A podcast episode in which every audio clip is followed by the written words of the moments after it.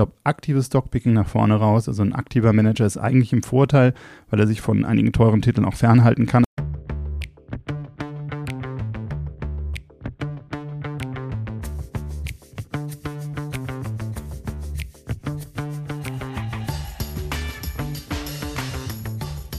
Hallo und herzlich willkommen zu einer neuen Ausgabe von The Message, der Investment Podcast. Uli, heute wieder nur zu zweit, wir beide. Das Wetter ist grau, die Märkte auch?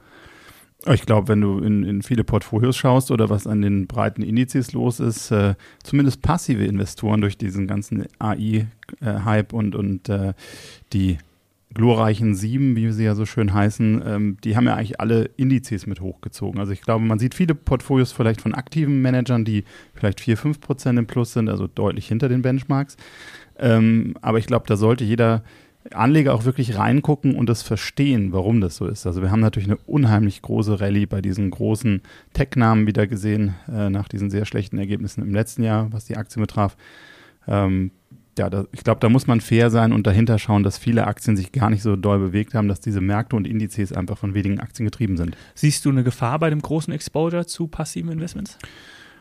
Ähm, ich glaube, man muss wissen, was man, was man hat und man muss sich dessen bewusst sein. Also wenn ich jetzt sage, ich habe einen MSCI World ETF, ich habe einen S&P ETF und einen Tech ETF, dann sollte ich mir, sollte ich vielleicht mal da reinschauen und, und meine Gesamtexposures zu einigen Titeln überprüfen. Ähm, also wir haben, man sieht es ja zuletzt bei Apple, die ein bisschen runtergekommen sind, äh, weil die Zahlen jetzt oder die Aussichten ähm, doch verhaltener waren. Also ich glaube, irgendwann das Wachstum kann natürlich bei großen Zahlen, wird es irgendwann abflachen. Ähm, und wir haben eine unheimliche Rallye in manchen Bereichen. Nvidia, wie gesagt, da kann ich jetzt vielleicht auch, es kann, kann alles so passieren, dass es noch so weiter wächst, aber ich glaube, es ist so viel Wachstum bereits eingepreist ähm, dass auch das Potenzial für Enttäuschung definitiv gegeben ist. Und es erinnert mich vielleicht ein bisschen ähm, damals an Sun Microsystems oder eine Cisco oder so, wo am Ende des Tages ähm, die Unternehmen zwar stark gewachsen sind, aber die Aktien trotzdem schon so viel eskomtiert hatten in der Bewertung, dass man zwar recht hatte, dass es wächst, aber vielleicht trotzdem kein Geld verdient hat. Ja, ich glaube, äh, bei dem Aspekt sprechen wir natürlich auch viele Privatinvestoren an, was die, was die passiven Investments angeht. Wir hatten äh, demnächst auch wieder viele Gespräche mit ähm, größeren Selektoren und, und aus dem B2B-Bereich und da merken wir, dass jetzt zum ersten Mal auch wirklich so eine Outperformance mitgenommen wird und dass man über die letzten paar Wochen einfach ein bisschen äh, das Gas rausnimmt und sich etwas defensiver positioniert. Was auch, denke ich, vollkommen verständlich ist, denn wenn ich mir anschaue, äh, die, die wirtschaftliche Lage, also ich sag mal, wir haben schwächere Zahlen aus China, wir in Deutschland, wir haben unsere eigenen Probleme mit der Konjunktur, ähm, auch die Zinserhöhung in den USA, also ich meine, wir haben jetzt äh, äh, über 5% äh, Leitzinsen und ich glaube, das ist etwas, wenn man sich die Historie anschaut, dann hat das meistens 12 bis 18 Monate Zeitverzug. Das heißt, wir werden jetzt langsam sehen, dass sich diese höheren Zinsen auch in die Zahlen reinfressen werden.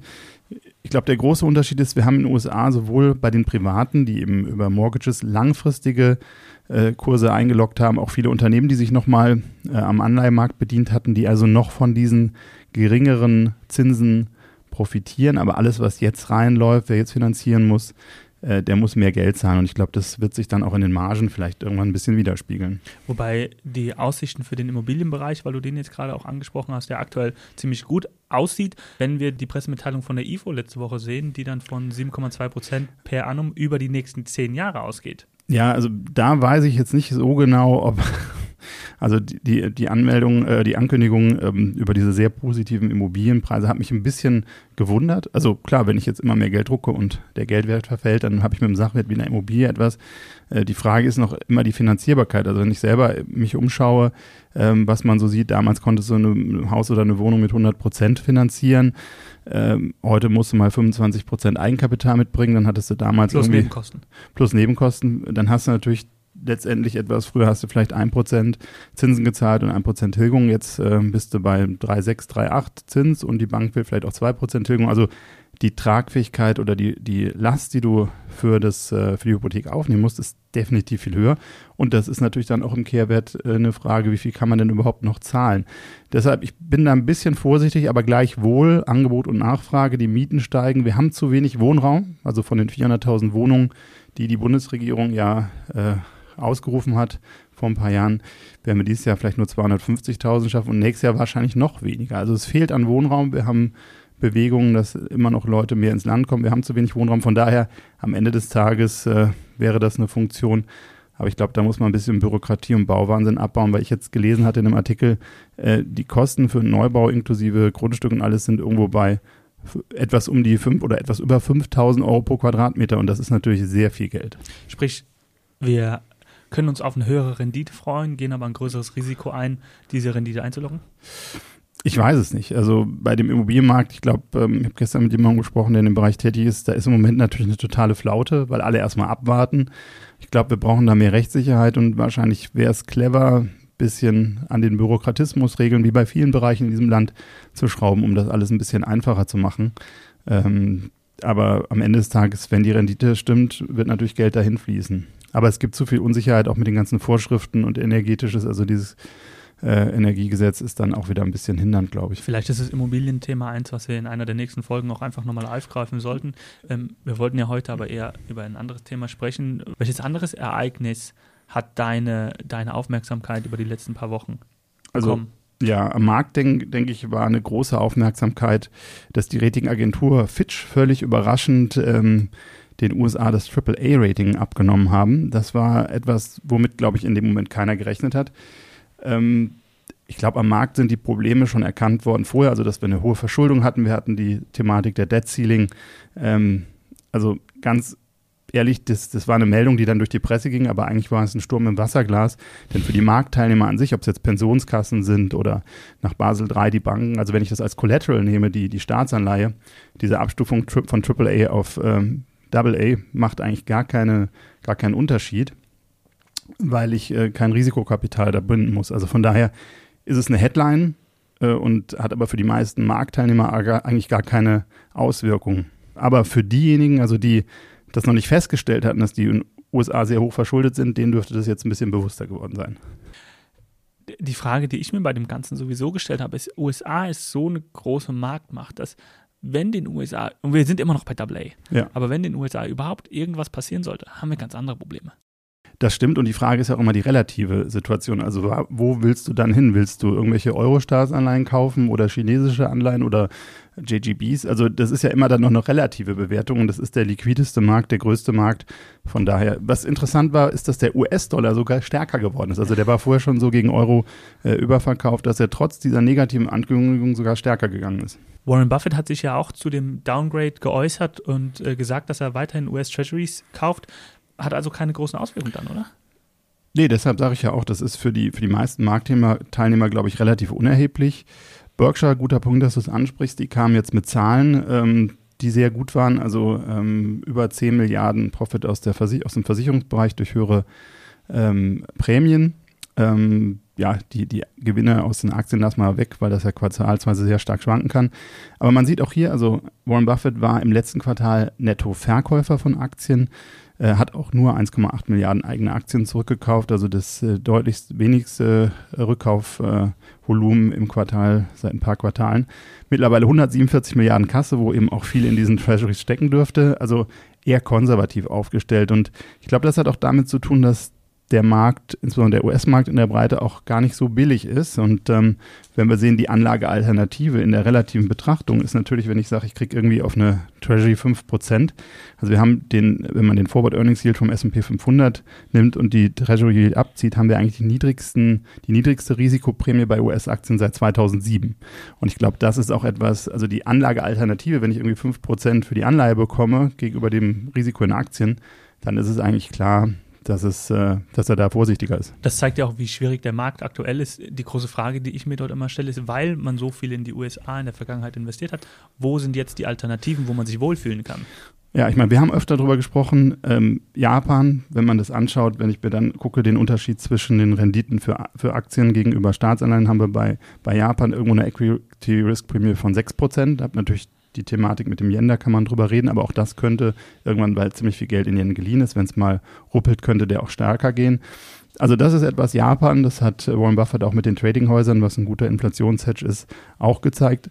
Und ich bleibe dabei das Thema Energie. Energie ist weiterhin, also wenn ich mir gucke, wenn ich mir anschaue, auch in den USA, die Bewertung der verschiedenen Sektoren ist ähm, vom PE-Ratio der Energiesektor mit Abstand der günstigste Sektor hat aber das, den größten Free Cashflow. Also total verrückt, aber es ist natürlich eine Folge der ESG-Richtlinien. Aber mittlerweile sieht man auch der gestiegene Ölpreis, dass die Leute wieder ein bisschen mehr oder langsam begreifen. Wir hatten die Folge mit Lars Schernikau, dass eben wahrscheinlich die Fossilen weiter gebraucht werden. Und je weniger man dort investiert, ähm, wird natürlich der Ölpreis auch längerfristig höher bleiben. Von daher glaube ich, das ist etwas, ähm, da kann man in dem Portfolio, und wir haben damals in der Folge zum Thema Inflation gesprochen, Energieaktien sind auch ein Inflationshedge. Also ich glaube, das ist was, ich kaufe eine günstige, einen günstigen Sektor, habe einen guten Free Cashflow, gute Dividenden. Äh, ich glaube, es ist ein bisschen konservativer. Dass deine Meinung in den, in den passiven ETFs eher nicht wiedergespiegelt ist und dass trotzdem USA hoch ist und weil viel über äh, Nachhaltigkeit geht, wenig in Energie, bleibt ja so? Ja, ist so. Ich würde auch jedem empfehlen, sich wirklich ähm, nochmal das Thema Inflation anzuschauen und wie man sein Portfolio dafür schützt. Nochmal ein Verweis auf die Folge damals ähm, zu diesem Thema. Denn ich glaube, jetzt haben wir eine rücklaufende Inflation. Wir haben auch gerade durch die Energiepreise die äh, strategische Petroleumreserve der USA ist auf dem tiefsten Stand seit Mitte der 80er. Man hat also dort die Inflationsraten auch die, durch die gesunkenen Energiepreise runterbekommen können. Aber sollte das wieder aufkeimen, ich glaube, man tut gut daran, sein Portfolio in Sachwerte zu stecken äh, und dort auch dieses Thema mit zu berücksichtigen wo du mich jetzt unterbrochen hast, da wollte ich nämlich noch weiterführen. Glaubst du aber, dass die Fondsmanager diese Gedanken auch umsetzen? Denn was wir über die letzten Monate und Jahre gesehen haben, ist, dass ja ähm, Manager immer irgendwie mit den US verbandelt waren. Immer irgendwie dort investieren. Siehst du auch da diesen Pessimismus, dass man von der USA sich etwas entfernt oder einfach die Gewichtung in den Portfolios rausnimmt? Na gut, ich glaube, die meisten, die dann getrieben sind, der Markt war natürlich auch ein Zufluchtsort. Wir hatten das Thema ähm, Krieg, dass also reflexartig natürlich auch wieder weitere Gelder in die USA geflossen sind. Es ist im MSCI World mit, äh, weiß gar nicht, mit 65, 66 oder noch mehr Prozent der größte, die größte Komponente. Ich glaube, die meisten haben dann eher Angst, dort abzuweichen. Aber Benchmark wenn ich mit, Bitte? Benchmark Hugging. Genau, dein Karriererisiko. Aber ich glaube, wenn man sich wirklich die Bewertung anschaut, muss man sich, glaube ich, ein bisschen breiter aufstellen. Dann vielleicht noch eine letzte Frage, weil wenn wir jetzt mit den Fondsmanagern aktuell sprechen, haben wir das Gefühl, dass viele der Fondsmanager eigentlich eher an der Seitenlinie stehen und eher mal beobachten, was passiert. Blicken wir aber auf die Aktienmärkte, so, so gibt es eigentlich nur eine Richtung und das ist aufwärts. Wer treibt die Märkte aktuell? Ja, du hast ähm, unheimlich hohe Zuflüsse von Privatinvestoren in den letzten Wochen. Also wir hatten Rekordzuflüsse in Fonds oder auch ETFs. Das heißt, ich glaube, es sind auch ein, teilweise passive Gelder, die natürlich dann weiter da reinströmen. Und das zieht natürlich gerade die größeren Aktien weiter nach oben, was die Indizes eben treibt. Und vielleicht ist der ein oder andere auch ein bisschen umgekippt und musste sich reinziehen lassen, weil einfach mit der Stärke des Marktes, und da schließe ich mich mit ein, hat, hat kaum jemand gerechnet, dass es so stark auch der DAX äh, so stark äh, ansteigt. Ähm, und das zwingt natürlich Leute dann zu handeln und auf den Fahnenzug aufzuspringen das ist ja genau diese Zeit dieser Sparpläne der passiven Investments. Man sieht eigentlich, was passiert und investiert und investiert mehr. Was muss dann passieren, damit sich das ändert, damit der, mehr, der Markt nicht weiter getrieben wird? Ja gut, wir könnten noch mal irgendwo, ich glaube, wenn höhere Inflationszahlen kommen, dann werden sowohl Aktien als auch Anleihen noch mal einen Dämpfer bekommen. Ähm, das ist ein, ein Szenario. Gehst wenn, du davon aus? Ich glaube zuletzt, also dass die Zahlen, ich kann mir schon vorstellen, dass wir irgendwo noch mal die die Sache erleben, dass die Inflationsraten, so wie in England auch äh, komischerweise, dann doch höher bleiben. Und ähm, ja, ich glaube, dieser Gedanke, dass wir ab dem zweiten Quartal 2024 eben Zinssenkungen haben, das muss, muss man halt schauen. Also der Markt preist das ein, wenn das nicht kommt oder wenn wir höhere Inflationsreadings sehen werden. Äh, das wäre sicherlich der Mega-GAU, sowohl für die Aktien- als auch Anleihenseite. Ähm, aber schauen wir mal, am Ende des Tages ist, die, ist es auch immer eine Frage der Anlagealternativen. Wir haben schon viele Leute, die auch mit ein bisschen Hebel eventuell unterwegs sind. Also ich würde, das wäre vielleicht die Message für heute, wirklich auf die Qualität achten, insbesondere die Bewertung. Also ich glaube, aktives Stockpicking nach vorne raus, also ein aktiver Manager ist eigentlich im Vorteil, weil er sich von einigen teuren Titeln auch fernhalten kann, aber dazu gehört Mut. Ja, ähm, es gibt Werte, die sind billig, haben eine solide Bilanz, aber die sind zumeist nicht in den Indizes. Jetzt hast du mir schon was vorweggenommen, weil ich hatte noch eine weitere Frage. Wie beurteilst du die ganze Situation in Niger? Ähm, spannend auf dem geopolitischen Schachbrett, würde ich mal sagen, was, äh, wo Europa keine Züge macht, sondern eher reagiert.